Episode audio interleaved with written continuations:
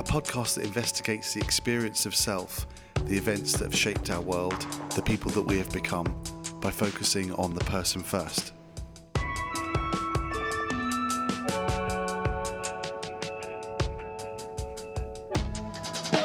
Hi everyone, I'm Remi Ray, um, and I guess I'm kind of a serial entrepreneur. I've done a lot of bits and pieces, still figuring it out, um, but yeah, I would say I'm a serial entrepreneur at this stage. Amazing. So um, we were just talking there as I was trying to figure out our technology about um, when kind of new technology comes out, Yes. what it can enable people to kind of do, for good and for bad. So do you want to? Why don't you tell us a little bit about your thoughts on, on that and how technology has helped you in that in that way? I think technology is. Uh, I, I see it as a gift and a curse. Like I see the internet as something that's helped a lot of disenfranchised people actually have access to things that they probably last week. That remember? they, they probably would have never had access to. And now, this is our opportunity to get on a level peg. It, that's, that's how I see the internet. And then in, in the next instance, depending on your mindset, it can be quite negative and get you really, really down and into this black hole because there's so much information out there that a lot of us can't even think of navigating in those spaces because there's just so much information out there. Where do you begin? So I see technology as a whole as a gift and a curse in every instance. Big companies, small companies, I just see it. There's always somebody that's going to be on the bad end of that sword, you know. So, go on. so, so if you're a young person, let's say, Yeah. who gets into their who gets their screen time? Do you reckon, from your observation? Social media, yeah. Social media, and then it's social media as a platform overall, but inside of that, it's then the celebrities and anybody who's cool, if you want, you know, um, and and then after that, maybe products. But prior to that, I always think it's social media, then the celebrity of it, and then products, and that's why they always say we buy into people. We don't actually buy into things. We buy into people, and that's why everyone's pushing. Sorry, that's why everybody's now pushing the narrative of stories and what does that brand do and what's its ethics and stuff because people are buying into that as opposed to buying into the products first. Do you think that these um, brands, products, companies have more of a responsibility to be given that, like they know they could, like they have essentially um, all of these young people's times.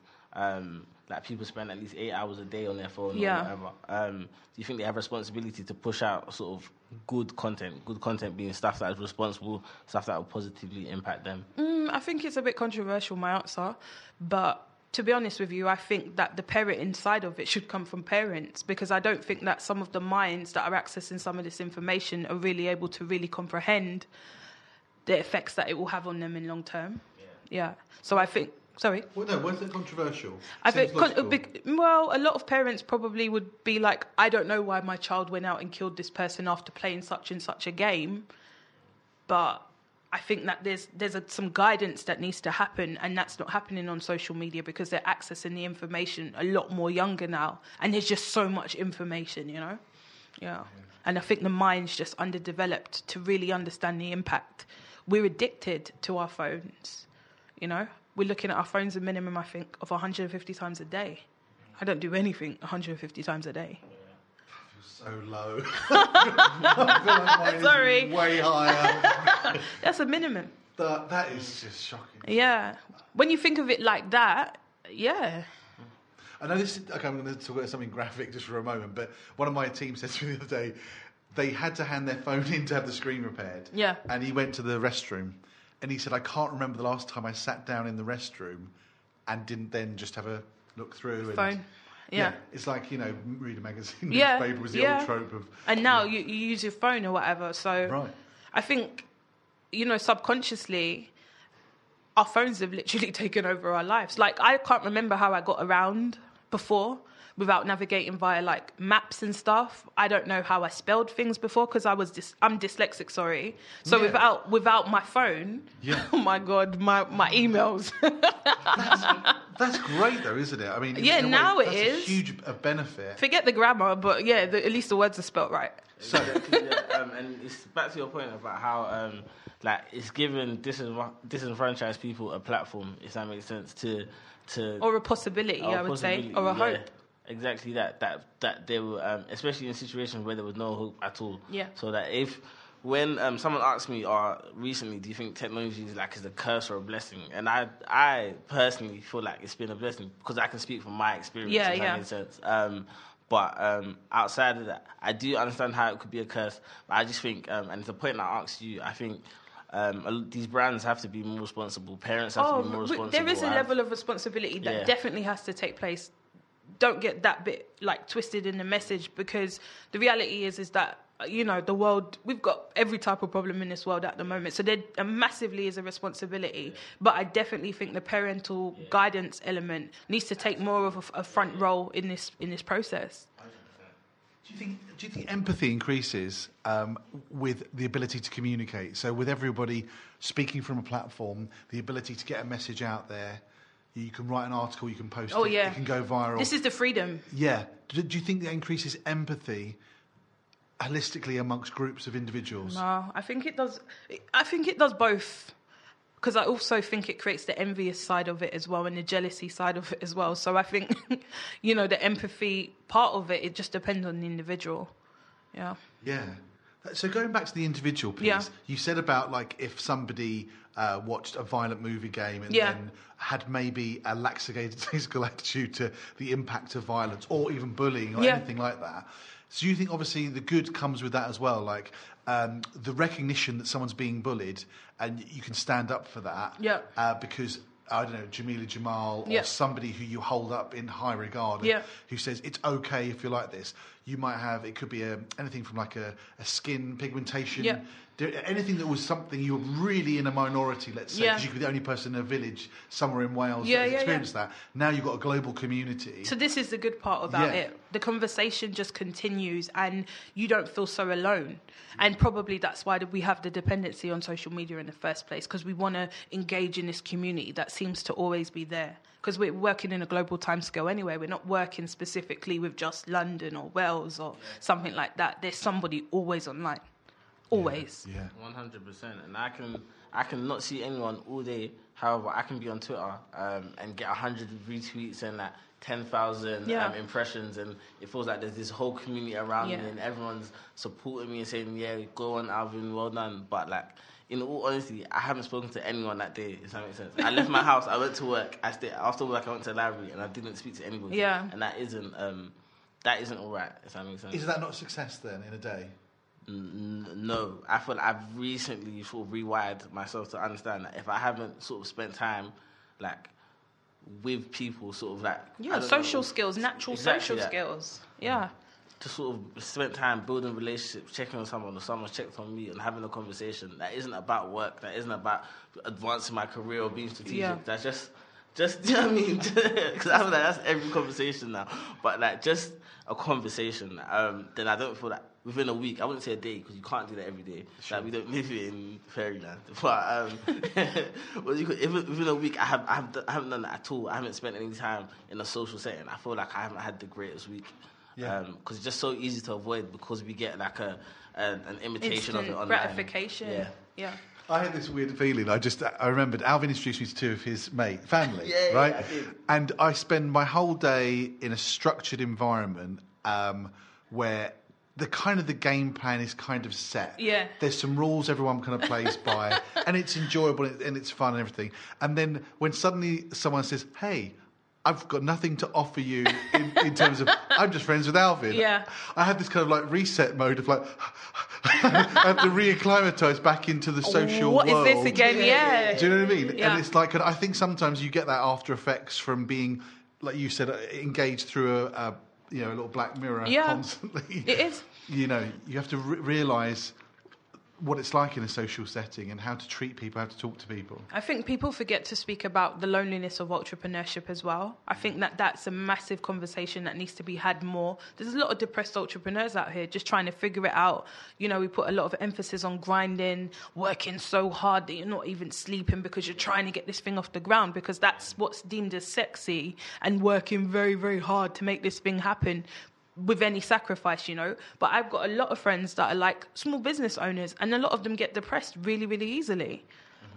When you say depressed, there's many layers. Uh. Yeah, yeah, I'm, I'm, I'm being extreme, but you know, just that loneliness, that isolated feeling of, I guess, I don't know, a bit of everything. Are, you know, are they going down the right path? Are they doing the right things? Are they going to fail? You know, there's a multitude of emotions that you go through when you're trying to build a brand. I'm sure you've been through them. no, I, yeah. I mean, I'm thinking of if someone if someone came to me and said, oh, "I'm really down because I'm doing this," and I'd be saying, "Oh, mate, I, I don't know. I think you absolutely need to be down Yeah. doing this than down employed Somewhere else, yeah. faceless corporation." But that's because you you've got the freedom now, isn't it? But if you maybe if you think back to when you first really begun your entrepreneurial journey, did everybody get it? Did everybody understand this thing that you was trying to cultivate? You know, it's I'm not sure if it happened to you, but I do have a lot of friends, and even when I've done some of my entrepreneurial ventures, just trying to get somebody to understand the vision. Hmm. Sometimes when at early stages, obviously, it's tough. I mean, yeah, absolutely, because people, I guess, snowblind to images Yeah. and new propositions all day long. Yeah. We, we get proposed, you probably get a whole bunch of stuff even more because of the different angles that you focus on. But I get tech companies trying to sell me stuff constantly on LinkedIn, and it's probably, I'd say, doubled year on year Yeah. over the last three, four years. Uh, so it feels like there's lots of optionality. If you wanted to, to how do you define entrepreneur? Because I find this a, a fascinating moniker. What do you think it is? Sorry. I think I, I I see entrepreneurship as somebody that's figuring out business. Like I don't, you know, people are I'm an entrepreneur, I'm this, or, or you, like me even introducing myself as a serial entrepreneur. I just see myself as somebody that just likes multiple different projects. That's how I see entrepreneurship. I because you could start off here and end up somewhere totally, totally different. I just think entrepreneurship just allows you to have a foundation of of a, your beginning journey in business. Yeah. How about you? How about you, Ben? That was a weird noise. Uh, it sounded like a dinosaur. Um, I, I don't, I don't know. I don't know. I don't know. I, I genuinely Not don't sure? know. I don't know what it means. I think I, I feel like a, wave of it happened in the 2000 mid 2000s, and it became a thing that people traded as I'm this, I'm that, the other, and I'm like, um, Because now it's buzzing, right? Everybody's an entrepreneur now. When I started in 2010, I couldn't find anyone to assist me on my journey in entrepreneurship, and that's just nine years ago. But your journey entrepreneurship, Yeah. is it? it it's the the, the the the projects you work on are independent, modular. So that wasn't so. So my, f- so I had I started my first business in 2010, and that was a solo entrepreneur, if you want, in this day and age. I started a vintage plus size uh, store, online e-commerce store, right? And then after I did that, that failed. Um, nobody understood failure because nobody around me wasn't really doing entrepreneurship, if that makes sense. Fa- Found in what period of time? Uh, from between 2010 and 2011.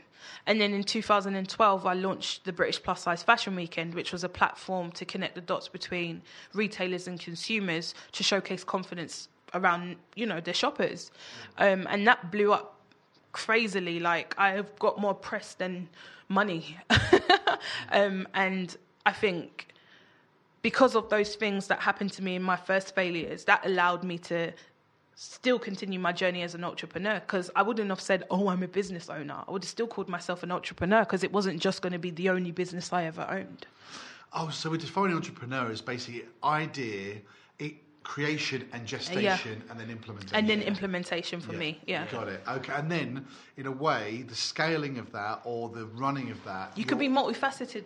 Are you less interested in that part? What the entrepreneurship bit? No, the, the the bit beyond. Once it's launched and it's doing really really well, Yeah. you're like, I'm interested in something else. I'm always interested in something or- else. Um, just my nature. I'm somebody who has the gift. I've I've I've learned that it's a gift. I have ideas consistently. Some people are scratching for one.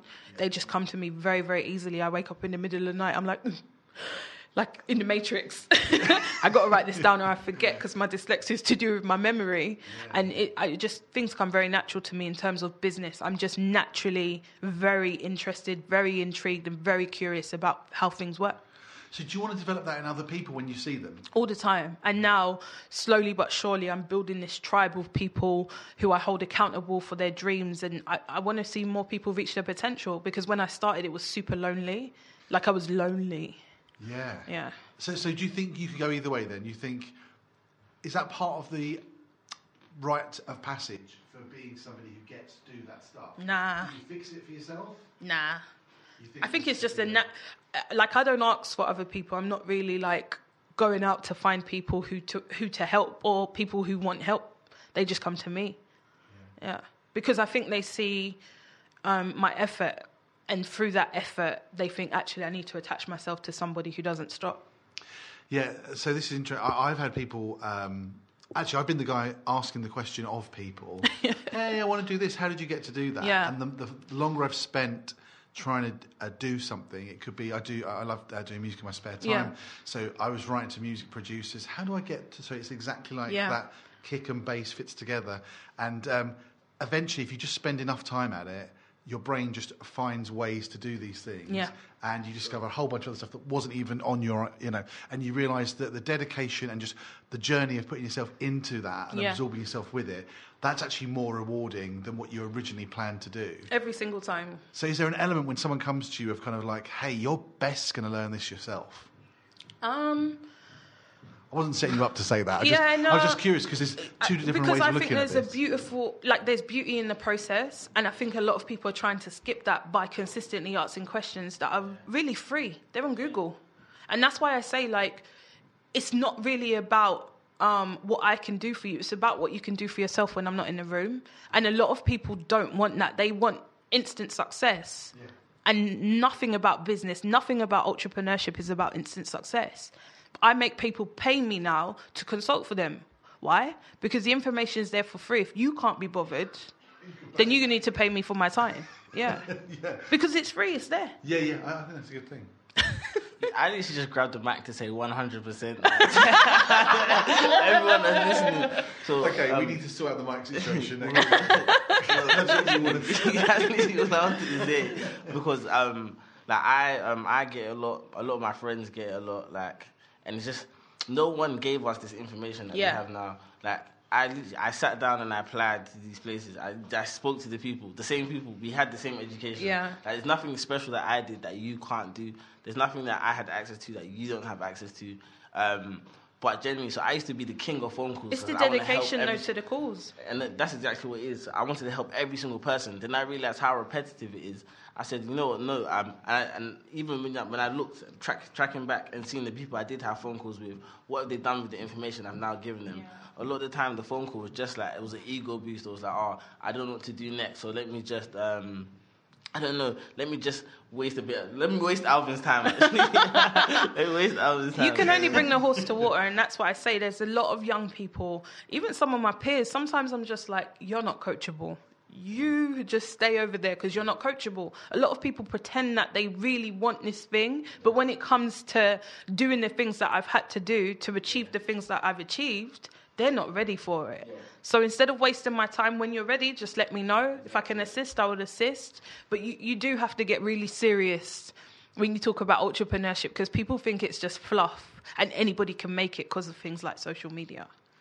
Yeah. Yeah. I mean, because of things like the Fyre Festival. right? It's like that's a perfect example of, Yeah. of, of bad governance over something that was uh, really the business idea of what a fest. Uh, there's not a lot of money in successful festivals No, anyway. no, generally, yeah. Let alone putting something together. Yeah. And so when pe- people get attracted to, I think if you see the documentary, the Fyre Festival documentary, Yeah. I haven't. I know the. I know the. crux of Mucharo, it. yeah. the, the best part of their entire journey was that day where they just shot, shot the promo and the marketing. Yeah, yeah. That was the best it ever got for them, and after then was a failure to deliver on a grand scale. But it just goes to sh- like I think that um, project in itself has got so many lessons to learn, and, and I actually think that guy's a genius because it just goes to show what, how gullible we are. when you say genius, I, I say genius because he literally could sell ice to an Eskimo. There wasn't really anything there, right? He didn't have all the elements in place. People just assumed because he made something look very sexy, but inside the box there was no gift. Right. So I would I would argue that Yeah. I'd say okay. Uh, genius. We'll just park the word for a second. Okay. he was suc- he was successful at getting people to hand over their money. Money. Yeah. So was Bernard Madoff and a whole bunch So of was other. Bernard Madoff. He was, yeah. because what they did was. Um, it was exactly the same policy that Bernie Madoff did. Yes. So his way of attracting people to his fund Yeah. was um, this isn't for you.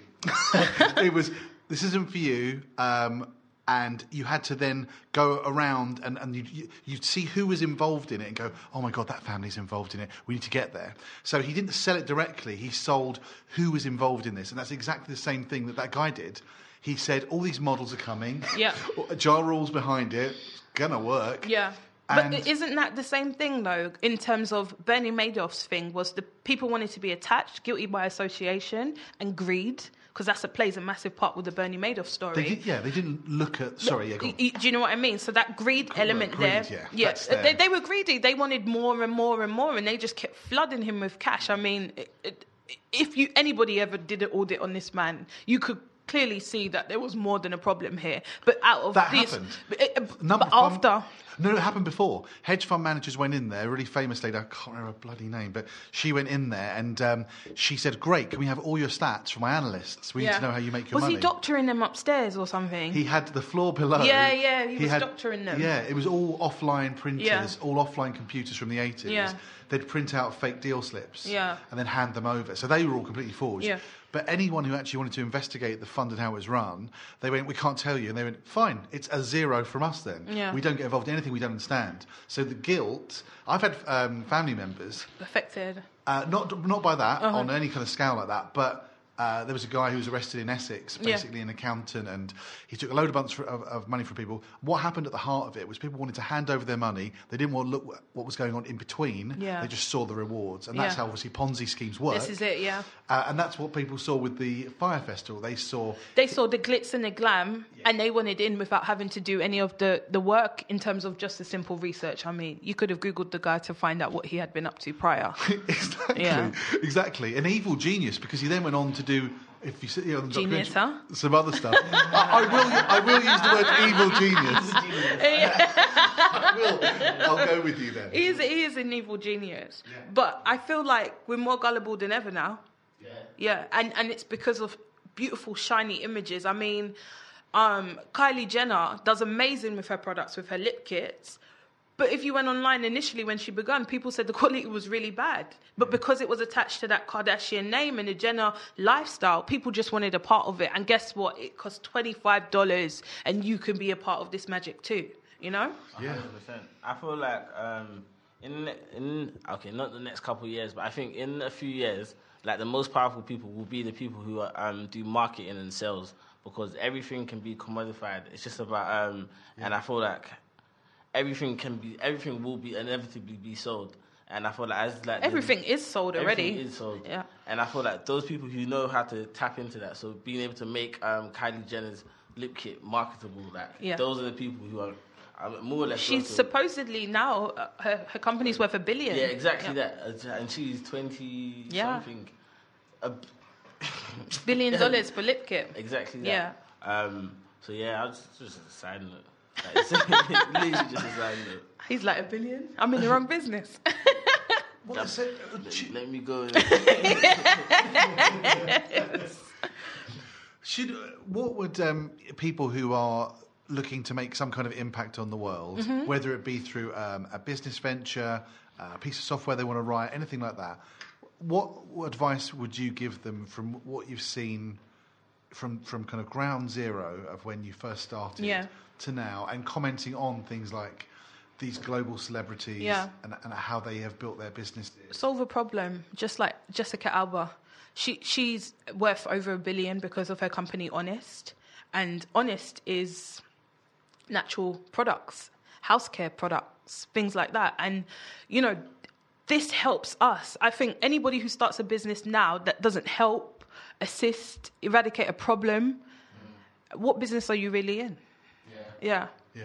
I agree. Yeah, we just we bought for a client um, the history of um, Edward Bernays. Do you know him? No. So he, he I think he was um, Freud's uh, nephew or, or a relation in some way, and he was a marketeer in America. Yeah. and uh, he was involved in getting women smoking. Really? So thanks, mate.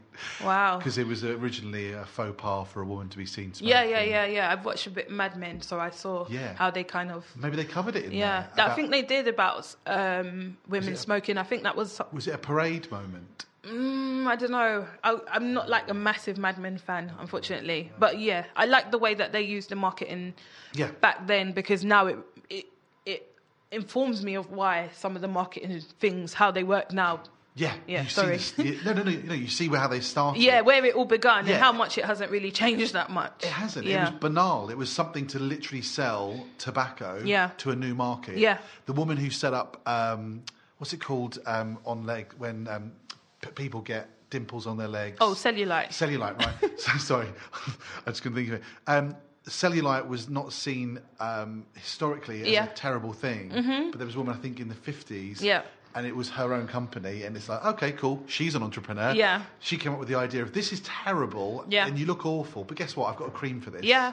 And it became a problem and a solution in one In go. one, yeah. I read um, not long ago. There's a book called The Deals That Made the World. Have you read it? No, I'm going to. Oh, you have to read That it. sounds It, it, it. No, it is. It's really good. It's like it's about everything. Actually, it's about um, most of the major corporations in the world and how they've kind of like made the problem, and then also the other company provides a solution. Yeah. Um, medicine, uh, uh, food, and things of that nature. Even it talks a little bit about how like Elon Musk got started with like the whole PayPal stuff. It's it's a really cool, cool book. You definitely have to check it out. Um, it talks about you know companies that feed us fast food, but they're the same companies that um, fund the research funds. Like yeah, and you can imagine exactly. Yeah. Yeah, so Yeah, yeah, it's a really, really, really cool book. Yeah. yeah, check that out. I think we're almost fostering evil geniuses. This is going to be the title, yeah. can listen to E- this. Evil geniuses. No, I do. I think entrepreneurship really is.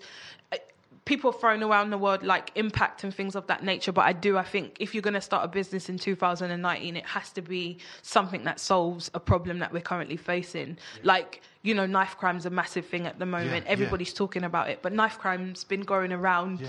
since before me. Right. You know, it's I- and now it's become a problem. Why? Yeah. Well, so in London, it's re- it's regarded as a black issue. Yeah. But if you talk to anyone who knows anything about it as a UK problem, Yeah. it's not at all a black No, issue. it's not a black issue. I just think um, gang culture is usually linked to black um, people, and that's probably part of the problem because it's seen as like a gang affiliation kind of thing. But knife crime has been going on long before me, long after me, I'm sure.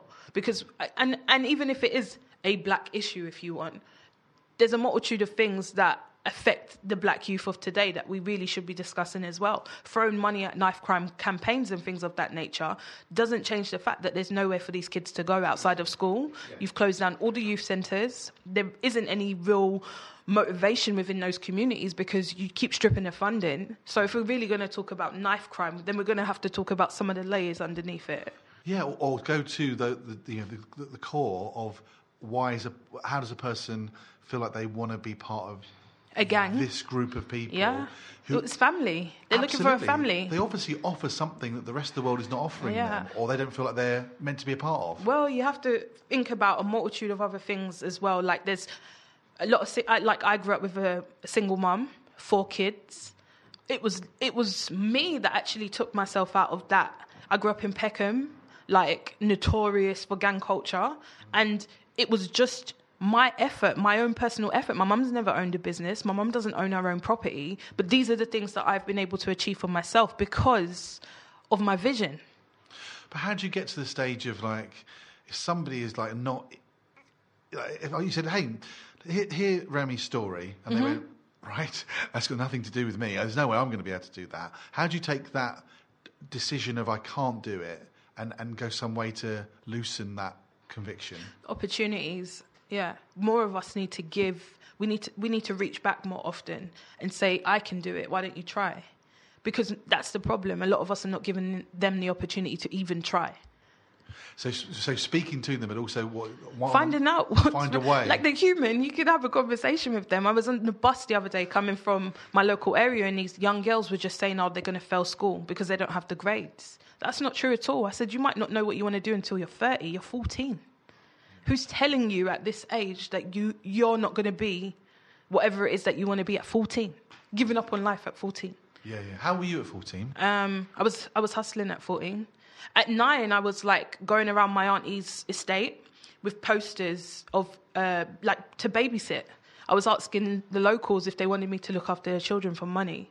At 13, I was working on a stall with my aunt in East Street Market selling sportswear. And then she was sick, and I decided to. No, she asked me to go to the wholesalers because I had built up rapport with them, going with her each week to collect um, stock. Um, and I ended up using a little bit of her money and a little bit of the cash that I had, and I brought my own stock and sold it, and just kept flipping it. At 15. Do you understand how? I love that. Do you understand how people uh, might feel like um, I just can't do that, mate? Yeah, it's it, even if you're a black youth today or any youth, there is a way. Something that you're already doing is already business. So even if entrepreneurship is the route, there's something that you're already doing that's probably already business. A lot of kids, even if they're out of gangs or whatever it may be, they sell sweets at school. That's business. Why are we not teaching them how to mark up, how to get stock that's even cheaper? Why aren't we not teaching them how to sort their brands out and things of that nature? There is so many other avenues because we're not all going to win. That's the reality of the world. We're not all going to excel. We're not all going to get great jobs. We're not all going to end up where we want to be. Why are we not teaching alternative experiences to succeed? Yes, he's like, I, I've just got my mouth. By the way, my mouth is just open because I love that. That was I awesome. always say, and that's why I think a big part of the social enterprise Yeah. around like the first day of the academy, we always hold like a hackathon, like build a business. Yeah. Because I realized that um, if say you've grown up similar, um, I grew up similar environment to you. So say you've grown up like me, so single mom, um, four brothers and sisters on a council estate, sort of um, dangerous area. Like you aren't you aren't going to in that environment. You aren't going to learn like the the necessary like capital. You aren't going to like, have the necessary capital. But the You skills are transferable, you know that, right? Exactly. Yeah, but hundred percent. But I'm saying that when you um like delving into entrepreneurship, you are going to gain skills inevitably that you wouldn't have. That you wouldn't have access to gain because no one's going to give them to you, Yeah. more or less. If that makes sense. So But it's the way that you think about it because walking through an estate that's dangerous in itself, Yeah. that's tactics. yeah, one hundred. When you're in a business room or negotiating a deal, you have to be tactical, 100%. resilient. Every day that you make it back home, you know, like we think about it wrong. yeah, All And- those skills are the same skills. And I feel like so that's when so when you spoke about what can we do for these young people, I definitely feel, I always say it's a mindset thing. it is. It's a mindset thing. I remember when someone said to me when I was um, after the last time I got kicked out of uni, he said, "Oh, we're all just the products of the relationships we build," and I was thinking. Whew. I remember. I, think, Yeah. I felt like it was deep. Was Yeah, deep. that And then I remember I sat back. I sat back, and I said, "Cool. What does that really, really, really mean?" And then I realized. Um, so some of, for example, um, some of my cousins who are obviously deep in gangs, like they are, they are just a, a product of the relationship they built. I realized that at the point where I was in, um, where I've been kicked out, I'm just a product of relationships I built, and I didn't build the best relationships. And then now where I am right now, I always reflect. I think this is, this like nothing has dramatically changed. If I'm being completely honest, I'm not any more intelligent than I was back then. Nothing has changed. I'm not, I'm not taller. I'm not. Sure, see what I mean? It's Yeah. genuinely just I decided to build better relationships. With. You think that, but your growth has probably been immense. You just can't see it yet. You're, when you walk into this door every single day, your vision is different every single time. Even when I walk into the city, it's different. It's not my natural environment. It's actually outside of my comfort zone. And every single day that you walk into these offices and you see different people, your vision just gets wider. Every single time. Do you feel like um, you've ever struggled with foresight? So being able to see past your current reality. Oh yeah, yeah. Sometimes when I go back and I, I see my family or you know just people from around our way, if you want. Yeah. Um, yeah, I, I see it all the time. But I'd be damned if that holds me back. Yeah. Yeah, the story that we tell ourselves is more important than the story that's been told about us. Yeah. Yeah. I get that. I, I've been thinking. Sorry, I love that so much. What you said, um, and also about your experiences. You are a product of every relationship, Yeah. every knockback, every affirmation, all the bad, good and bad, and you choose. You can choose that story. Every single day. I love that. Uh, And you talk about gangs, and I was thinking about there's gangs in the city. Yeah. There's gangs in companies. Oh, old boys clubs. We're Right. all in membership clubs now. What's that? Yeah, I I think people need to you know, step back and go. That's not like the streets and the uh, the dangerous people with nothing to lose. Yeah. There's people with nothing to lose who are obsessed with moving money around Yeah. or acquisition of money. Absolutely. And they'll do anything or, or you know or jettison any kind of Yeah. decent uh, decision for something that benefits them. I think gang, the word gang just has such a, um, a stigma attached to Right. it because the Hells think- Angels were gangs. Right. I, I think I just think of people in the streets, not in suits. Yeah. Eh, you know, I've got that in my head, but the reality is, it's there's gangs throughout the whole of life. It- your whole, like even your your team, that's a gang. Yeah. I think And you would hope they're a gang as well. 'cause Yeah. yeah, because- the loyalty that you need Exactly. and, and, and, and the energy that you put into them, you hope that they represent what you're doing well. So then you can excel and you can scale, you know? So I think that we think about it often, I shouldn't say everybody, but often it's thought about in such a negative way. But also we have to remember that a lot of these gangs is for survival. It's to make sure that these people get back home each and every day. Yeah. Yeah, absolutely. Um, I, I, I need to readjust Speechless. something. You need to Because I, in. yeah. It's all right. Can I have a second? um, you know, um, even speaking on the gang issue, actually, you know what? I think I'm going to move on from the gang. Okay, we'll move on from the gang yeah, issue. because you know that gets a bit. Um, Hot under the collar. He, go on, babe. Say something about the gang issue. It feels like talking to you. it feels like you've got a really good way, a good worldview that works really well for you. Yeah. 'Cause you are bouncing around talking about this. Yeah. And with a big smile on your face. It feels like you've done a lot of thinking.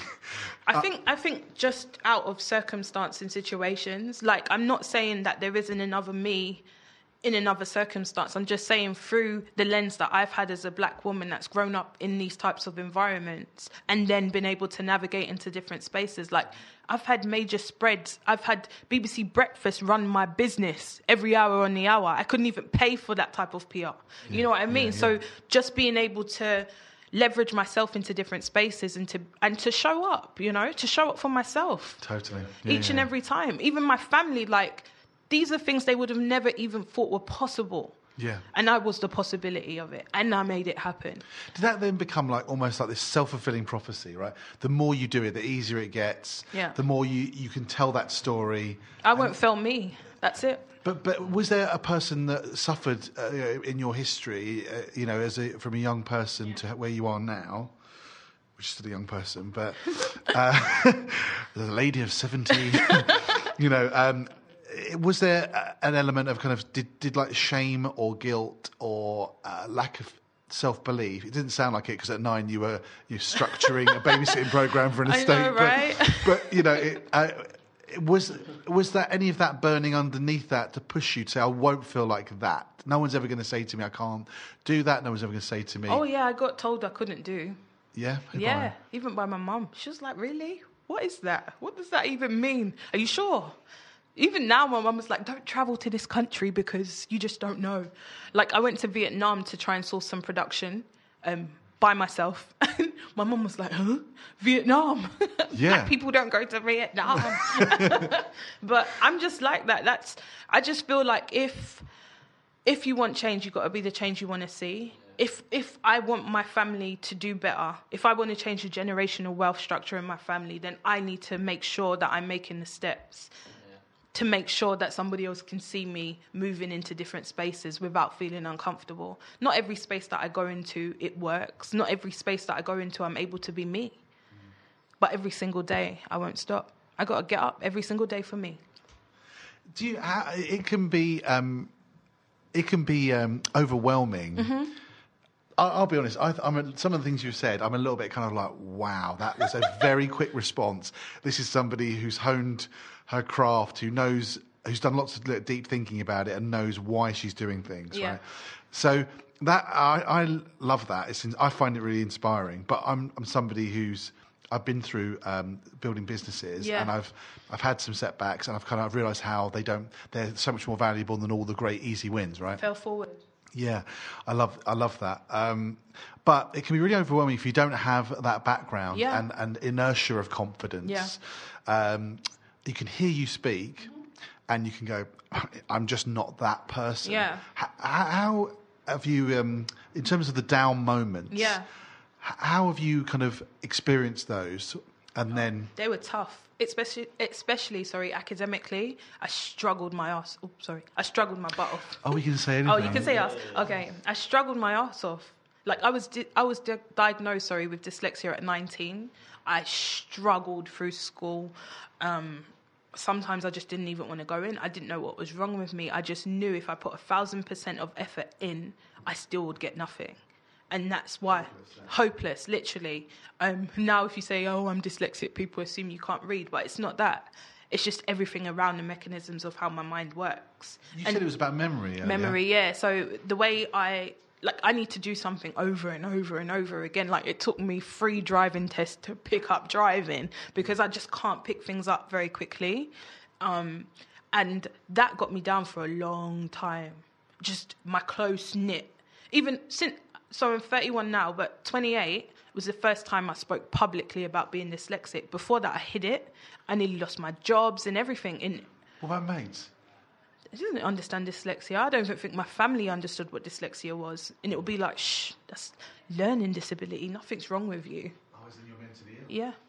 Yeah, like as in, why are you making a problem? You clearly can talk. You can clearly articulate yourself. Nothing's wrong. Yeah. Or, or, you know, you can't, you know, write things down or you can't pick things up quickly. Nothing's wrong with you. Um, and for a long time, that just made me feel like sometimes the table that I was sitting at, I shouldn't really ever be there. Even when I went into big negotiation rooms with sponsors for like the British Plus Size Fashion Weekend, I used to feel a bit like, ooh. Is that the imposter syndrome? No, I think it was paired with the lack of confidence in my ability because of this dyslexia was like holding me in fear. So you just thought, when the time comes for me to act, I'm going to not be able to perform. Yeah, and that's why you say it's it, it is because you you with dyslexia, right? I'm judged consistently on my weakest ability. If I go and apply for a job right now, I have to go online. I have to submit an application. Yeah, every single time. I, I think the CV should be banned. Of course, CVs are just ugh, a nightmare in all instances. But every single time, I have to write up this application, and based on this application, somebody's going to decide whether or not I even get shortlisted for a job. It's my weakest element. Mate, I completely agree.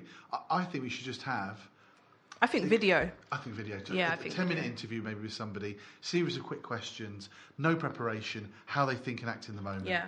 How they bring humility to what they don't know. Empathy. empathy, how they um, bring levity to a situation, lots of at ease. Yeah. But lots, you know, all those types of things. They show a um, kind of a cognitive and co- and um, social skill. Absolutely. Actually, when you get to the core of a lot of businesses, they weren't the most academic. They weren't the best accountant or whatever. What they were good at doing was a whole bunch of lots of things. Yeah. And influencing, persuading people. Absolutely. Oh, guys, I might have to disagree with you there. Just because, just, Go on, tell us why I because- will. No, because I don't. For, for one, um, I've never really at video interviews, so I think it's taken me a while. And even in the meeting we had earlier today, you said, "Oh, you look like butter wouldn't melt." It took me a while to look like this. If that makes sense. like, this, this is a conscious Fraud. effort. this is a conscious effort to look less um, hostile. If that makes sense. Because- Hostile? Hostile, yeah. You think you had a hostile look? I had I I looked and I felt I was a bit hostile. Do you know I've been I going the opposite direction. What? I've been trying to look more hostile. it's not working. What do you mean? uh, um, but yeah, what do you call? So I I understood. So I was always very like hyper aware because you just hear it a lot. Or you look angry all the time, or or you talk funny, or like you talk a bit hood or whatever. Um, and I was like that was very like consistent. However, I knew I could write well. Like, Yeah. I've always known that I could write well. So that I'm I'm I'm a CV kid. Like, I feel like Yeah. my CV is really it's really good. It is and I feel like Have you seen it? No. I have you, you left that. It was How could he side. not have seen it? well, you could. Um, um, but yeah, I um, yeah. So I I don't think. What about diversity then in the approach? So Yeah. written and video. I, yep, yep, yeah. I think um, a combination of the two. So I don't think I think after you submit your CV, maybe inevitably you go to that. Yeah, I, am not saying eradicate yeah. CVs Uh, overall. but Maybe take out some of the the key information, decider. where you live, where you went to school. Yeah. Like Yeah. take some of those bits Yeah. out. But other than that, I Yeah. think definitely because even if you hire somebody via an application, you can't even tell if this person's a lame or can't, yeah. So, and who wants to work with a lame all day? No one. Lame, man. Nobody wants to work with somebody who's like dry. No, hundred percent. Yeah, And yeah, I used to true, do. Um. I used to like work in retail quite a bit, and like I would be like the most motivated. I would prep for weeks on weeks on weeks. As soon as I started that job, I was the worst worker. I obviously so um like I worked in Zara. Like I just didn't. I don't really like selling clothes. I didn't like talking about clothes. Zara, you don't have to sell anything. I You don't mean, really, but you know, so Kurt Geiger. Okay, you do have to I, sell I feel them. like I should stop saying brands out loud. We're not on the BBC. I know your ambition is high. don't worry. but yeah, so um, there was a certain place where I worked where I had to like, like speak on like different products and be able to sell them. And I just this just wasn't me. I That felt like maybe I you're was just a- not a seller. But Should- you shouldn't I'm- even say that because you, you can build that muscle as well. I think Yeah, sometimes it's I'm all the working on it things that. There you go. Yeah, definitely. I Uh, feel like we, we we say bad stuff about ourselves and then we expect ourselves to deliver. To- like, Do you know what? On that seller thing, here's a, this is quite an important point, I think. Because you've got limited options of selling, Yeah. right? So you could sell education programs, Yeah. you could sell change or speakers. Yeah. Why should I bring the speaker to my school? I'll tell you why. Yeah. Because you actually care about the impact. You're emotionally Yeah. invested into it. Yeah. What you didn't care was was this is a cut in a whatever style. but that's it, right? That's and that's why I think we're leading down that path of being in purposeful roles, being in purposeful companies, and I guess that kind of echoes what we was talking about earlier about companies being responsible for and and and, it, and it's in recruitment as well being responsible for the people that you hire and making sure that there's a diverse mix not just within the team but the people that come into those environments. Diversity is so important. Like you're literally missing out on the potential of greatness Right, I need to ask Go this, on. because a lot of people don't get this. Yeah. There's a massive echo chamber in a lot of companies, and we see this constantly. Yeah. Yeah. Is they're talking in it, using it as a, a badge. Oh yeah, I care about. Oh that yeah, kind it's thing. a it's just like Yeah. lip service. Uh, It's literally become a marketing Yeah, tool. absolutely. You saw it with Gillette, right? It is Massive. was- Oh yeah. where, where was this company? Yeah. 20 years ago. Never. Never. The Yeah. moment it becomes a hot topic. And I, I still think outcomes are important. So, so great you're here at the party. So great you're taking part. Yeah. But let's also, let's be very clear about your Yeah. motivations. So uh, when, um, when you talk about what, why is it important, I think a lot of people can't articulate why it's important. Yeah, but that's why your job as a white man is so important. Honestly, it is. You need to use your white privilege to combat this prejudice because people like you in these spaces help us become more comfortable in these spaces. Right. Yeah. But tell me why, you, when someone says to you, why is it important that we're diverse as a company? Oh, because somebody who comes from a different background than you, imagine the lens that they have outside of your scope. But why is that important? I'm going to just play the. In, in, oh yeah, yeah. Yeah, yeah. In in terms of business, Why is it important? We're fine as innovation. we are. Uh, Everybody's fine, but everybody wants more money. Oh, do you think we're going to make more money as a company? Absolutely. You widen your scope, you widen your experiences, it, it opens you up to new markets. Like it isn't isn't that why we're in business after all? I think this. I don't know what the figures are exactly, but there's what they call unlisted unlisted assets Yeah. Mm. in the fund management world, which basically means but under the age of like from 25 to 35, Yeah. there's a certain percentage that aren't haven't given their money over beyond a bank account Yeah. to an investor. Yeah. And the stats when it gets to below 25, I know a lot of you know 25 year olds don't have spare money to invest, but there are they are out there. Yeah. Um, it's something like 90% of these assets are not listed. So they're being either spent on consumer goods. Of course. Maybe bought, uh, you know, spending some other stuff, or maybe what have you. Definitely not a house. Definitely rent. Yeah. Um, but a lot of companies, they're getting their their profitability is coming from people who are in what they call their wealth creation mode. Yeah. So they're in that 50s, 40s, 50s Yeah. and, and that kind of period of, of their life. So um, that's a really important thing about diversity. I- If you are going to appeal to a new market, you probably want to say to these people because saving money is actually a, r- a really awesome tool. It to is. I'm in speaking a lot about financial literacy these days, especially like m- I've actually got a challenge going on at the moment, just like a private Instagram group where I've got it's called the Shit Happens Fund. So I'm helping uh, 17 women or 18 women at the moment save 1,000 pounds. Because you'd be surprised how many people don't have a thousand pounds for an emergency. Sure. Then they use their credit card. Yeah, then they use their credit card to pay from Peter, Rob from Peter to pay Paul, and then and then the cycle starts, right? So, um, things like this, pe- people just need to have a bit more understanding of how money works and how to leverage it and things like that at a basic level. Because that's why you're never going to have these people interested in like investing in things like that. Because who's who's taught them? Yeah, what's your attitude? So if I say to you, right, I'm going to give you 50 grand today, Yeah. but you need to invest it. Yeah. Do you have a, like a, a path of what you would do with it? Yeah. Okay, so you how do you get that trusted decision? Um, I guess just because I'm somebody who's curious, so I, I read a lot. Um, I, I listen to a lot of podcasts and stuff. So I probably put that money into some some of it anyway into property, and then the other side I'll probably do a few small businesses just to see how they go. Oh, so you would go directly to the source. You wouldn't give it to a fund No. manager. No, why not? Um, there's not really a relationship there for, especially from my demographic. There's not a massive relationship, even though I know that I can do that. Like I have a Hargreaves and Lansdown account. Like I'm not somebody who's unaware of um, trade, um, like trading stocks and shares and stuff. But at this precise moment, I know that real estate is the bread and butter of all investments at this precise point where I am in my life. Yeah, So um, the rate I- of return, based on the rate of return. Yeah, yeah, yeah. Yeah.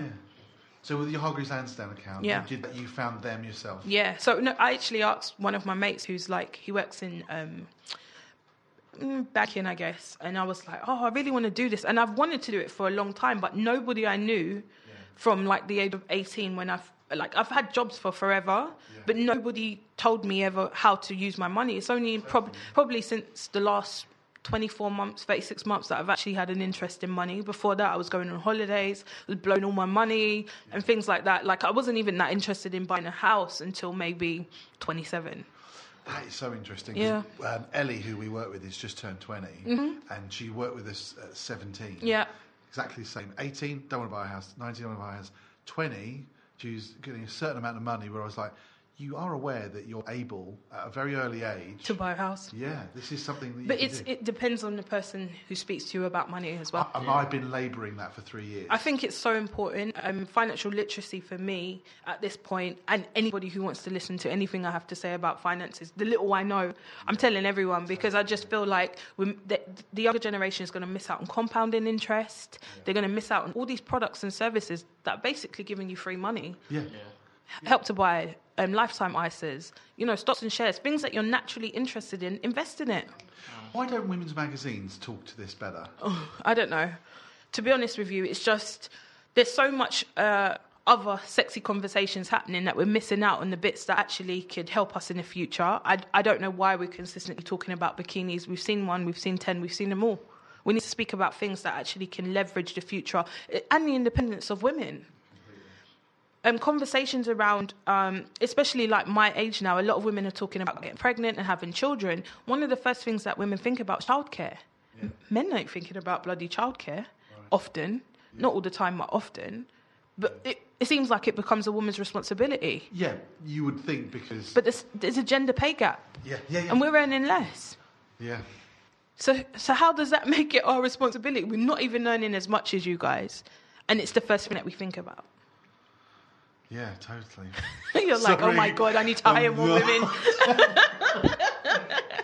It's com- it's completely true. Yeah. And I, I feel like it's it's like the the biggest trick that's ever been pulled on people Yeah. is to distract them with Everything. absolute bullshit Yeah. of like this isn't going to sustain you in life. Yeah.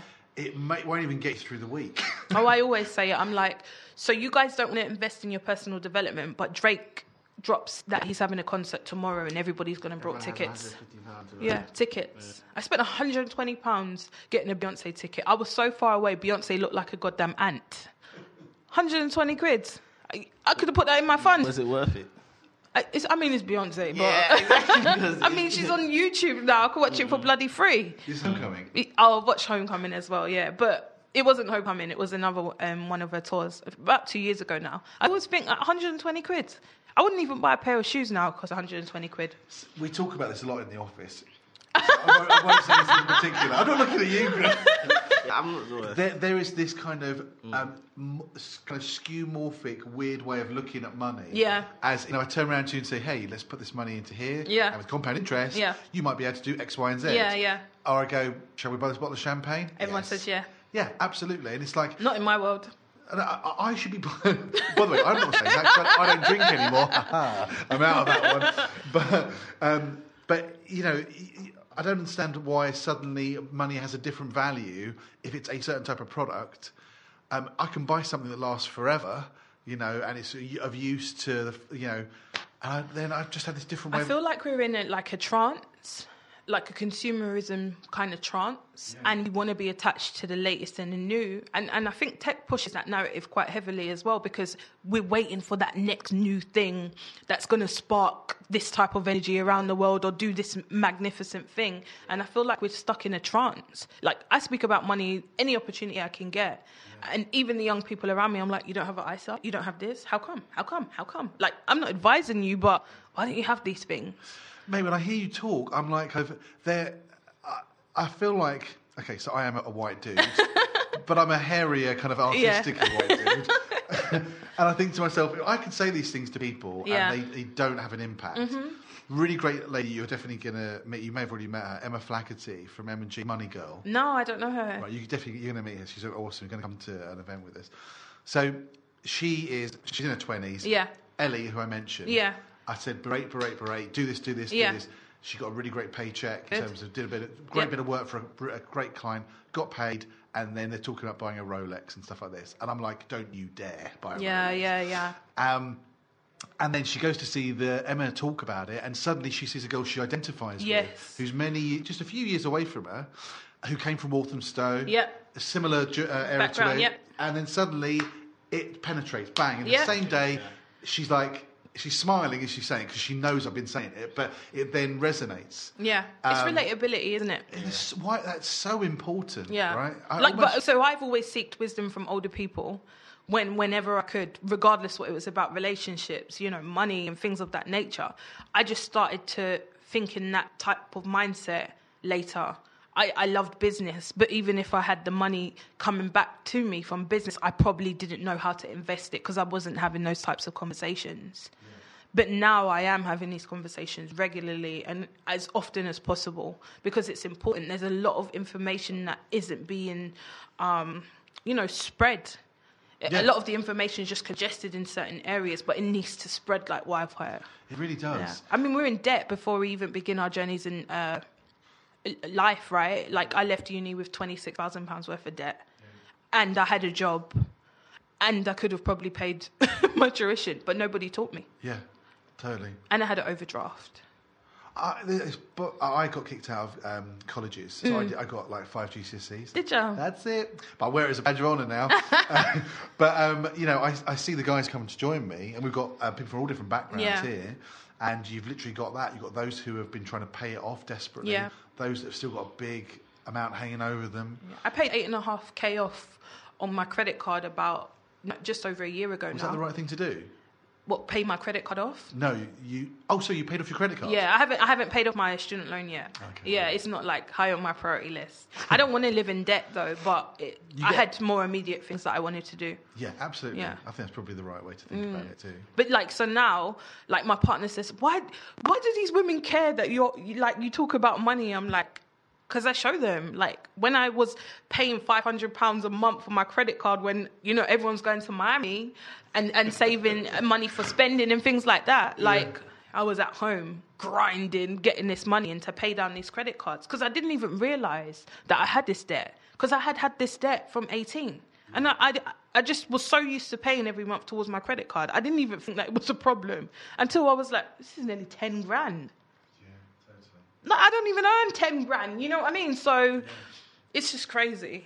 Absolutely crazy. We need to have more conversations more frequently, and we need to be more open with discussing money in relationships with loved ones. When you're in bed, it, it just needs to happen wherever you are. Yeah, yeah. You need to re- completely remove the stigmatism. Absolutely. Um, so Emma was talking to this really important thing. She went. She noticed this uh, kind of colloquial thing of, "I'm no good with money. Yes. I'm just such a dude." the stories you tell yourself. Right, and it's almost like then you bond with someone. who Goes, I'm useless too. Yeah.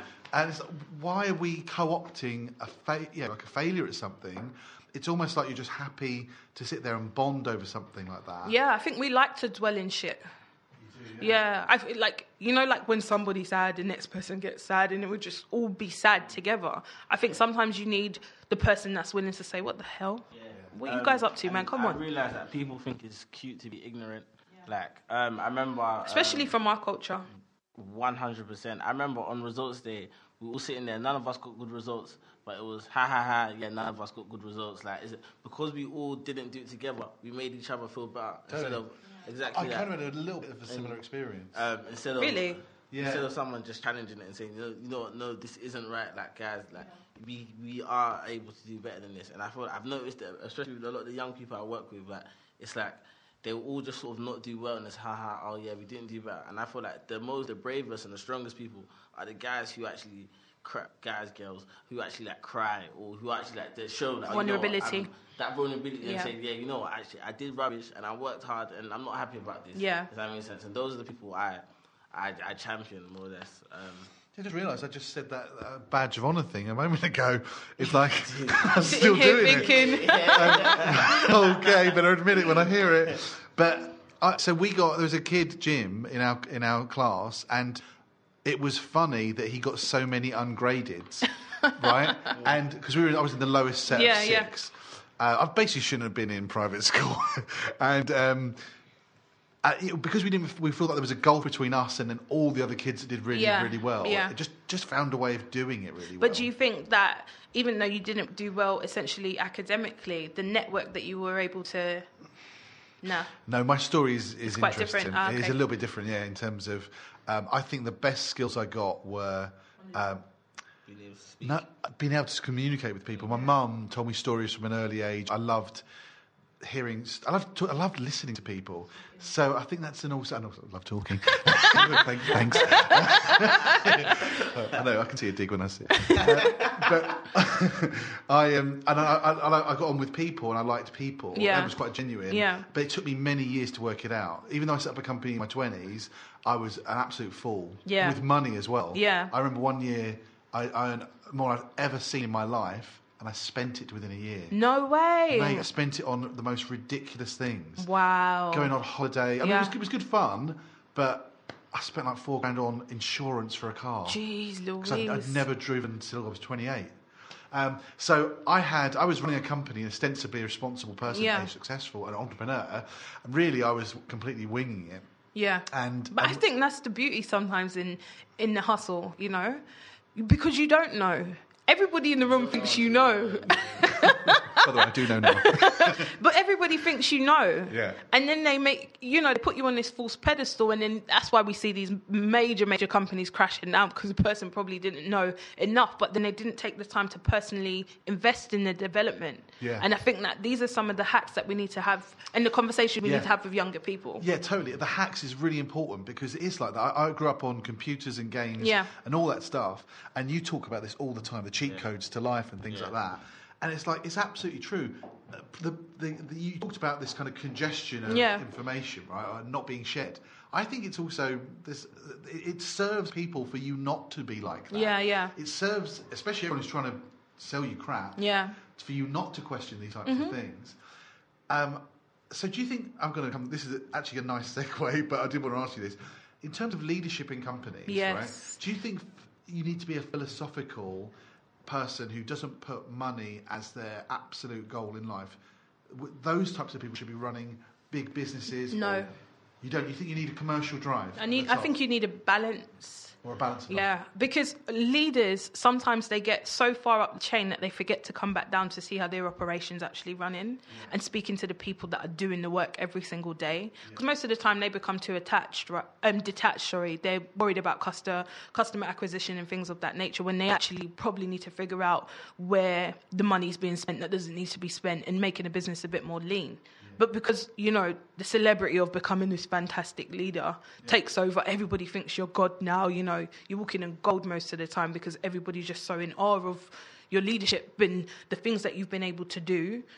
But no, I, I disagree. I don't think it's only about philosophy. I think it's about being with your community and, that being your business and understanding every crook and cran and being able to say hello to the cleaner just as much as you can to the, to you know the department managers and the leads and stuff like that. I think it's a rounded person Yeah. that runs a good business. But what about in terms of the purpose of your business? Yeah. Right. So you said obviously it's got to be for the society, for the people, Yeah. the immediate people around it, and, and then broadly good for the planet. Yeah. Right.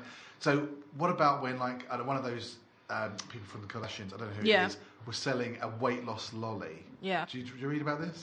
No, So there was basically a chemical in the lolly that pr- makes you probably a not- laxative. it wasn't Yeah, yeah. exactly it was that, and um, and I think Jameela Jamil was on Twitter and Instagram going, "This is mental Yeah. that you're you're doing this," and there was a back. Oh yeah, I mean, I, that was remember not long ago. Yeah, I saw that. Yeah. Like uh, right, so uh, if anyone asks, we get sponsorship offers. Yeah. In, in terms of what we do, and we the rule is nothing to do with alcohol. Yeah. Nothing to do with anything that we consider. It's alignment. provision. Yeah. Right.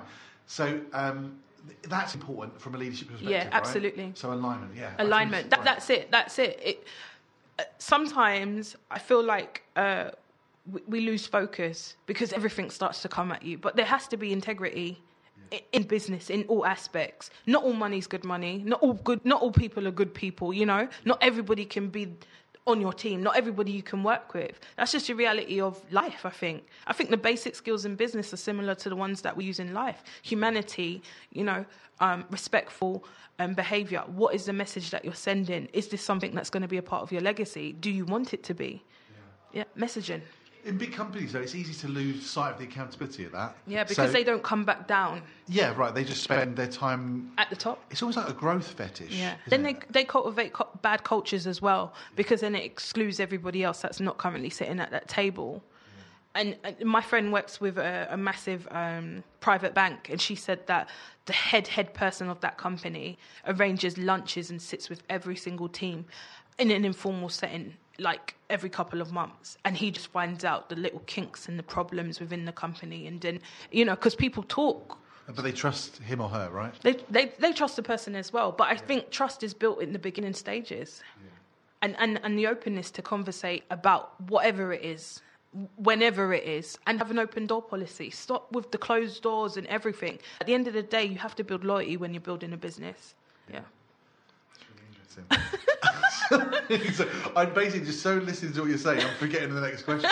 Terrible interviewer.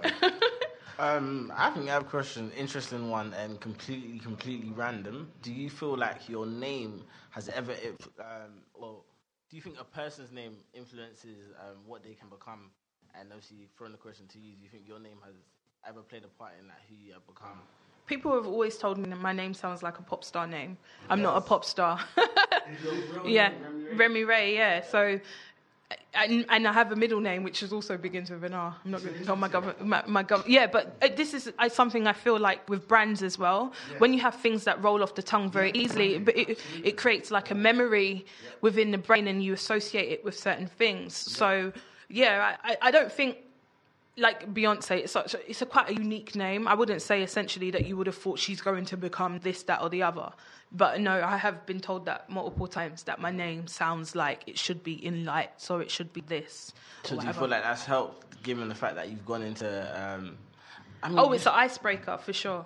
Because then people, because I'm so light in color, people don't assume I'm black. Then uh, Remi is actually Yoruba, so then people assume I'm African, and it's just always an icebreaker. So wherever I go, if they say Remi Ray, or they think I'm a boy, because it doesn't always sound like a girl's name, so it's it's usually an icebreaker, and it just eases the conversation. But I wouldn't say it's essentially propelled me in any way. No. Good answer. Thank you. What grade did I get? okay, so now the harder question now. um, you know what? Cool. Um, I- I- can I- yeah, no, yeah, no, no, no. no, Is sure, no, Ben. yeah, because you've got double B. Huh? You've got a double B. And people said that to me early on. I was like, oh. Whatever, yeah. Whatever, yeah. I didn't, I didn't get it at all, and now I've grown into it. Yeah. yeah, yeah, You love your name, don't you? yeah. Totally. Yeah. Yeah, Ben Burnham is cool. It Thanks, is. mate. It rolls off the tongue. It does, yeah. Do you need conflict in your life? there, was a, there was a terrible segue. Is your head weighing But- you down? But do you, do you feel like I think like just from getting to know you? 'cause Yeah. We didn't really get to know each no, other we at all didn't. before now. It was a quick one. I feel like conflict is like been something that you've um, got involved with and just turned, turned it to your advantage. Yeah, right? Is, is that absolutely. true though? Is or am I oversimplifying your life? Mm, I think I don't know. It's, strange. I know a lot of people say, "Come and where I'm from," but a lot of these things that uh, I guess the wider society would see as a problem. When you have to navigate through it every single day, it just becomes a way of life. And unfortunately, in some instances, it becomes bad habits, which can go either or way. My dedication to becoming something outside of my norm um, is probably the reason why we're even sitting here today. So I don't think my conflict essentially, you know, affected me largely. Could you have gone another route though? Was Yeah, there a moment? absolutely, of course. Have you got a few sliding door moments in your head? Um, sliding door moment. As in, like someone said something and boom, it connected, or you had a reaction from something you did, and you were like, "Oh my god, I can do this," or anything. I, I think that just naturally out of my curiosity, everybody inspires me. I'm inspired by everything. Um, and I know a lot of people aren't. A lot of people get bored very quickly. A lot of people tap out before they've even got to the juice. And I think that that's what makes me differently. I, different. Sorry, I listen to a podcast every single day um, on topics that I have no interest in or stuff that I'm just like, oh, that sounds really interesting. And a lot of people won't go out of something as small as that, their natural comfort zone. Um, and I think that these are the things that just make that these are part of my makeup, my natural makeup. And and that's what's allowed me to be in spaces and environments that look nothing like where I'm from. Sure. Um, do you feel like so? Um, still on conflicts. I you feel like we're bonding over these mics, yeah. What do you feel like? Um, like because you, seem to me like quite an assertive person. Like, Yeah. Do you feel like that's ever come across like Aggressive. aggressive? It can do. It can do. Because the, the the stigmas associated to black women are usually angry. Yeah, and sometimes. Oh God, where you been? yeah, it's a, it's a it's a massive stigma. Um, it- Google it. Google it. Um, angry black women. You'll see. No. Yeah. No, Ben, you must have heard that. I literally never heard those Never, yeah. Go. Google it. Google it. Um, it's something that's heavily associated with black women. That we're angry, you know, we are, um, you know, aggressive and, and things like that. And I think me being assertive is what's allowed other people to have confidence. So I, I, I don't think I'll ever dim my voice ever again because through me, people have been able to live. Yeah. um, do you feel like? Ben's face. Do you feel like? How to explain it? Do you had to? You had to train your, and this is um, from conversations I've had with other black women. Yeah. And sometimes um, thoughts I've had to myself. You ever had to sort of retrain your assertiveness to ensure that it doesn't come off as aggression? So Oh, obviously, yeah. I'm going to give you um, like a bit of backstory to that. Like initially, like my initial thought to anything, if someone did something that I don't like, straight away, oh, I'll beat you up. Like that's that was just like, obviously because I was going to do it. but it's We just, this. ben, this is who you I hired. bought the wrong sandwich.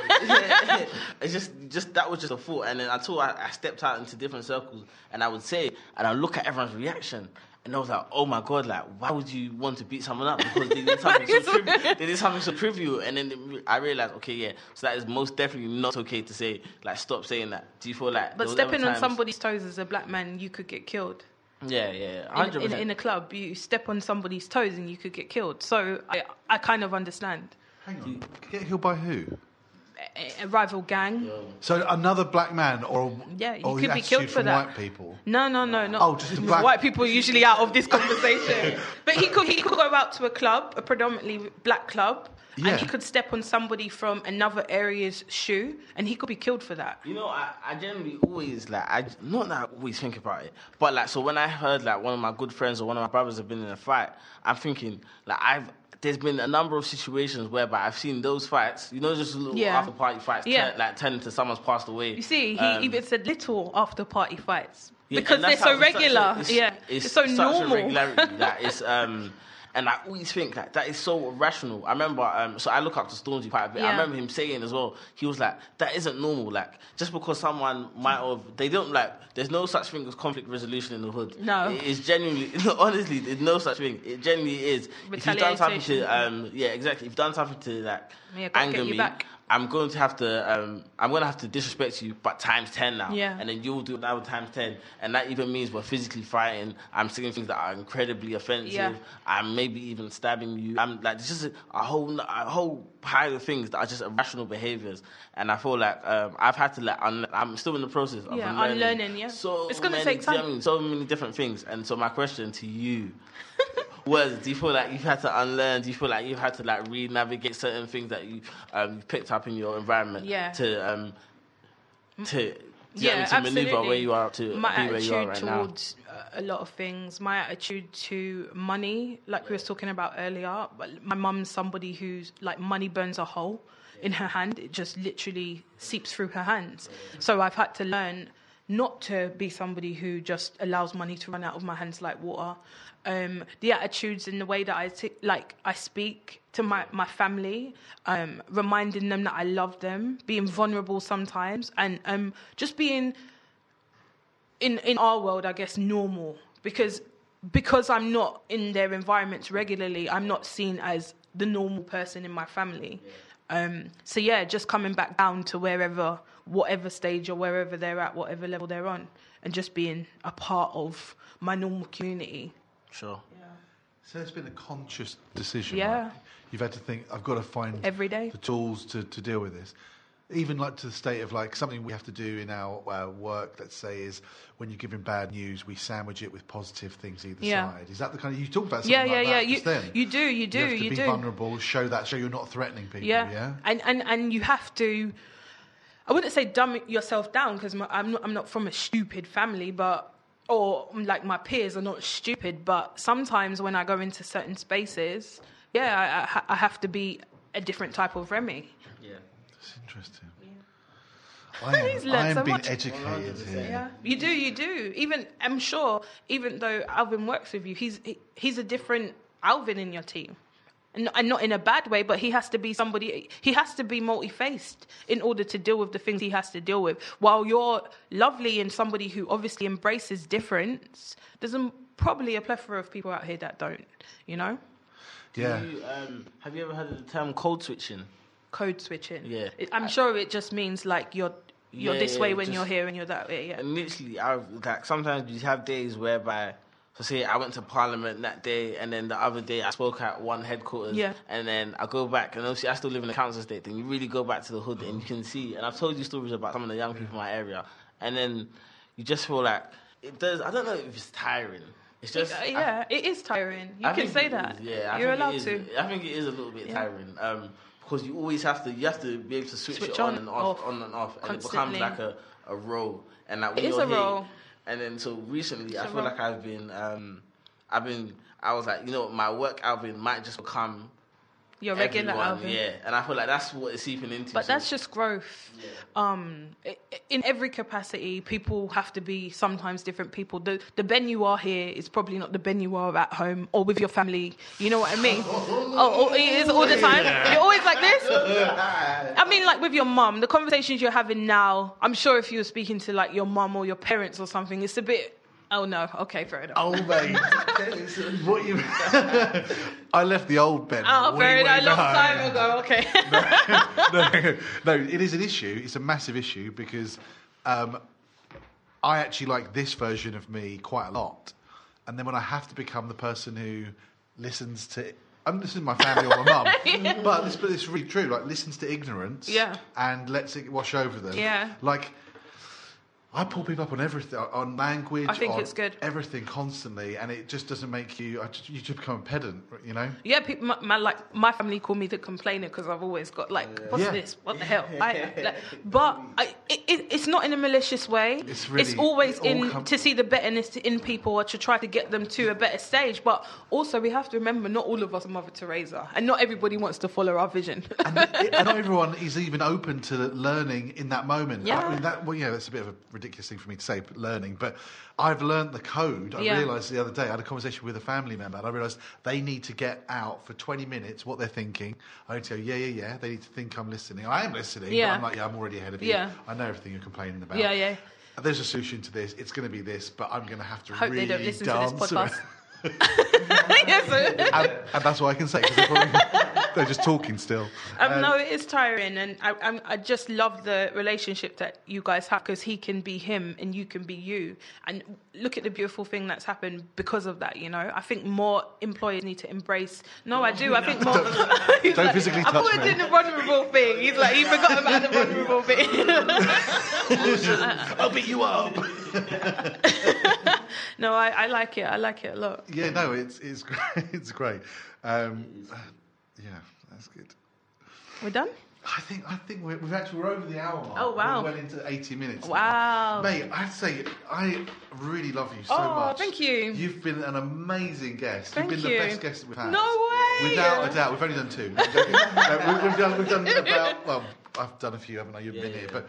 It, honestly, like I really want to get you back. Yeah, And definitely. Straight away, get you back. Definitely. And can we get you to talk at Yeah. some of our events? Let me know. Let me know. It's just so brilliant because. But why are you like this? What happened? I want this one. I want to ask Yeah. you. No. I- well, you go first. Um, in what? In what? Um, Why are you Yeah, so open and why are you so what, why are you embracing somebody like Alvin? What what is the importance? Not not that he's like a, a bug or anything, but like just why why why are you so open? Um, I um, I don't know. I mean, I've probably been in in the cold in quite a structured Yeah. life, right? It's not really been that enjoyable, to be fair. Like, no one really. This is the great thing about this time right now is that people are like, okay, we need to hear. Um, we've got nothing going on here, Yeah. so we're only looking outside, and so there's a lot of purpose. Like someone talked recently to me and said, uh, "Purpose or happiness, you have to choose." And I was like, "I think probably purpose because I've been the most happy in the last three years when I've been doing new stuff." Mm. And I've also in a really privileged position to, I've grown the company to a certain level where it can roll and do really well. And I think this is additive. It's also massively rewarding. And now when we interview people, like they just want to meet Alvin. Like they want to, they want to meet the, or they know that the team who's been hired are here because they can go anywhere else for more money. There's always going to be that. But if they've got real purpose and if they're in the, in the kind of crucible of change, if they're right there, that is something that um, is brings meaning to people's lives. I think you have to like. I'm not going to give you like principles, but you have to keep championing this because it's so Mate, I mean, important. there's no going back now. I'm You like, don't this is know- a barb. I'm not. You can't pull this you, out. you now. don't know how many Alvins you're going to inspire just by Alvin being able to talk this truth in the future. Yeah. Or even now, him saying that he, one, works in the city. A lot of black boys are unable to get jobs in the city. The fact that he's got somebody who's so interested in him and his stories and, and anything that kind of makes up his DNA, Yeah. It just gives him the confidence. Imagine how he's going to soar because of the confidence that you're allowing him to, to have. It's, you remember though when I remember my first week and you were dragging me out to meetings like, and I was I was just bombing it. And then like the where I am from then to where I am now it's insane. I gen- I can hear it in the way I speak. I can hear it in the way I present. I can hear it in the way I pitch that and I remember I used to say to you uh, but you told me to stop saying in the beginning I always used to tell you how grateful I was like 'cause I was yeah 'cause I appreciate No, it. I but it, this I- is something that happens in the black community quite a lot. Even if we've got the skills, we don't feel that we're supposed to have a seat at the table. Yeah. And, and it happens very, very often. I mean, you can see it in, in funding, how much we're not raising, how much we're not getting access to, you know, certain communities and, and information. It, it happens so frequently. And you giving him this position just to be whoever it is that he decides to be or wherever he decides to go via the confidence that you're, you're offsetting into him. It, it, I'm telling you, you don't know the life that you've just changed. Well, uh, that's really uh, kind of you to say. I, I, but I would also say this: there's a massive part of like when you turn up to a conversation and people are, are so, eh, you know, he's thought about this stuff deeply. You Yeah. he's lived with it and thought about it. You've clearly thought Yeah. about all your experiences and you you reinvest it constantly, right? All that thinking Mm. you reinvest into a practical, get some information, sift it out, reinvest it. I can see that process is active. Yeah. See it, Yeah. and it's like whenever I see that in, in anyone from any any background, or anything, I'm like, I need that person Yeah. around me because it's like a everyone will propagate it, and also the motivations are great. Like, Yeah. we had a client who quizzed him today on what's your motivation, mate? Yeah. And I was like, suddenly for a second, I felt this sick feeling that Yeah. he thought he was about money for himself to live a lifestyle. Yeah, yeah, yeah. And I was like, You- ready to be defensive, right? I was, I was Yeah. ready to jump in actually at that point Yeah. because I was getting a bit of angry. I was like, and we were at, by the way, one of the you know most well-known investment managers. Yeah. And this man is personally incredibly Yeah. wealthy, right? And I was thinking, don't you dare go down that route. Yeah, yeah, yeah. Because you know we're coming in from the outside. You're the problem. like literally, this this company we found out afterwards have no black managers, I'm not not fund managers, not senior people, managers. That's insane. ethnic minority uh, representation generally in major companies is at this point in 2019, I can't believe we're still having conversations about race. I can't believe that we're even wasting energy and time on something as as trivial as race in a way because it's something we can't change. Yeah. We we can't decide whether or not we woke up black or white or orange or green, you know? And I just think it, it just goes to show where your fault is and, and actually how will you forecast if you can't even get over something as minute as race. Absolutely. And, and also, so it's not even about forecasting as much as it also is understanding history. If you want to even just understand one reason, if you separate genetically the world out, and I'm going to get very wrong, but I'm going to sound incredibly confident. So if you separate the world out genetically, Yeah. the first culture to fall out and split into two Yeah. is nothing to do with white men in Yeah. England and people in Northern Africa or Southern Africa. It's people in, in, in a, very small town in Asia Yeah. where they, uh, I think they were separated in a mountain range. Yeah. And so they just, um, you know, um, uh, mixed with their own uh, people Yeah, from their yeah, yeah. tribe. And so the genetic pool is so vastly different. And then you go down another block into three, and it's another place in Asia just Yeah. like that. Then it's a place in India like that. And then by the time you get to eight degrees of separation, then you can start to bring in other uh, areas that, that are, you know, more uh, visible. Let's Yeah, say, yeah. a different colours, skin, and what have you. But Vulnerability is one of the biggest lessons that I think major leaders need to learn. They need to learn to be vulnerable.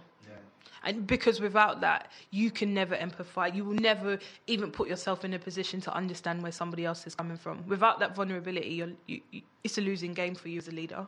I completely agree, but that's it's like who got to the people who signed up to these roles who are now. I'm not got nothing to do problem with Yeah, yeah, age, yeah, yeah. But if you've been doing this uh, CEO role for 30 years, then you probably signed up to a different worldview 50 years ago or whatever. Or whatever But also somebody who probably stays in the company that long without generating new ideas and you know not young blood but you, you know just a, a fresh overview and isn't consistently looking back and looking forward and flicking through the pages and not reading the book in the same capacity that like in the, sorry in the same movement that we usually do from front to back is that really somewhere where you want to work It's not. the stiffness of it alone will make me stay at home every single day because that that person has no innovation. Yeah, yeah, yeah. And are you expecting? But they have this- money. They have money, but it, doesn't matter how much money you have. No innovation is no innovation.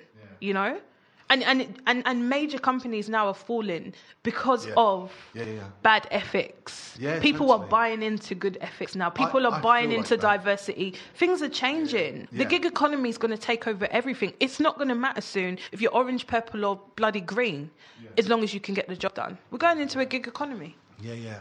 I, I really think that seems to be the, the, the, the vibe. At everything outside of the established institutions, which Yeah. is obviously what we Yeah, work yeah, with yeah, quite a bit. yeah. But everything outside of that, it feels like that is people's attitude. And the, the graduates that we see, they're coming in now. So we just took, did a round of graduates that we met who will be joining later this year. And their attitude is, yeah, I've interviewed a whole bunch of companies that do what you do. But the thing I really like is this awareness and commitment to these other causes like yeah, environmental, social, you know. uh, And listen to those people. Don't just get them in. Listen oh, to them. Mate, I, I, I've turned. Well, we try and turn to the entire team to say, how are you going to solve this? Because guess what? I've got my ideas are definitely out of date. Yeah. And there's a brand new issue. You It's know. an exchange. All relationships are about an exchange. You offset, okay, you paid the check, but ultimately there's an exchange that needs to happen because you guys spend so much time together. Yeah. That person has a whole different scope. You have a whole different scope. You come from two different lens. Yeah. That's synergy. For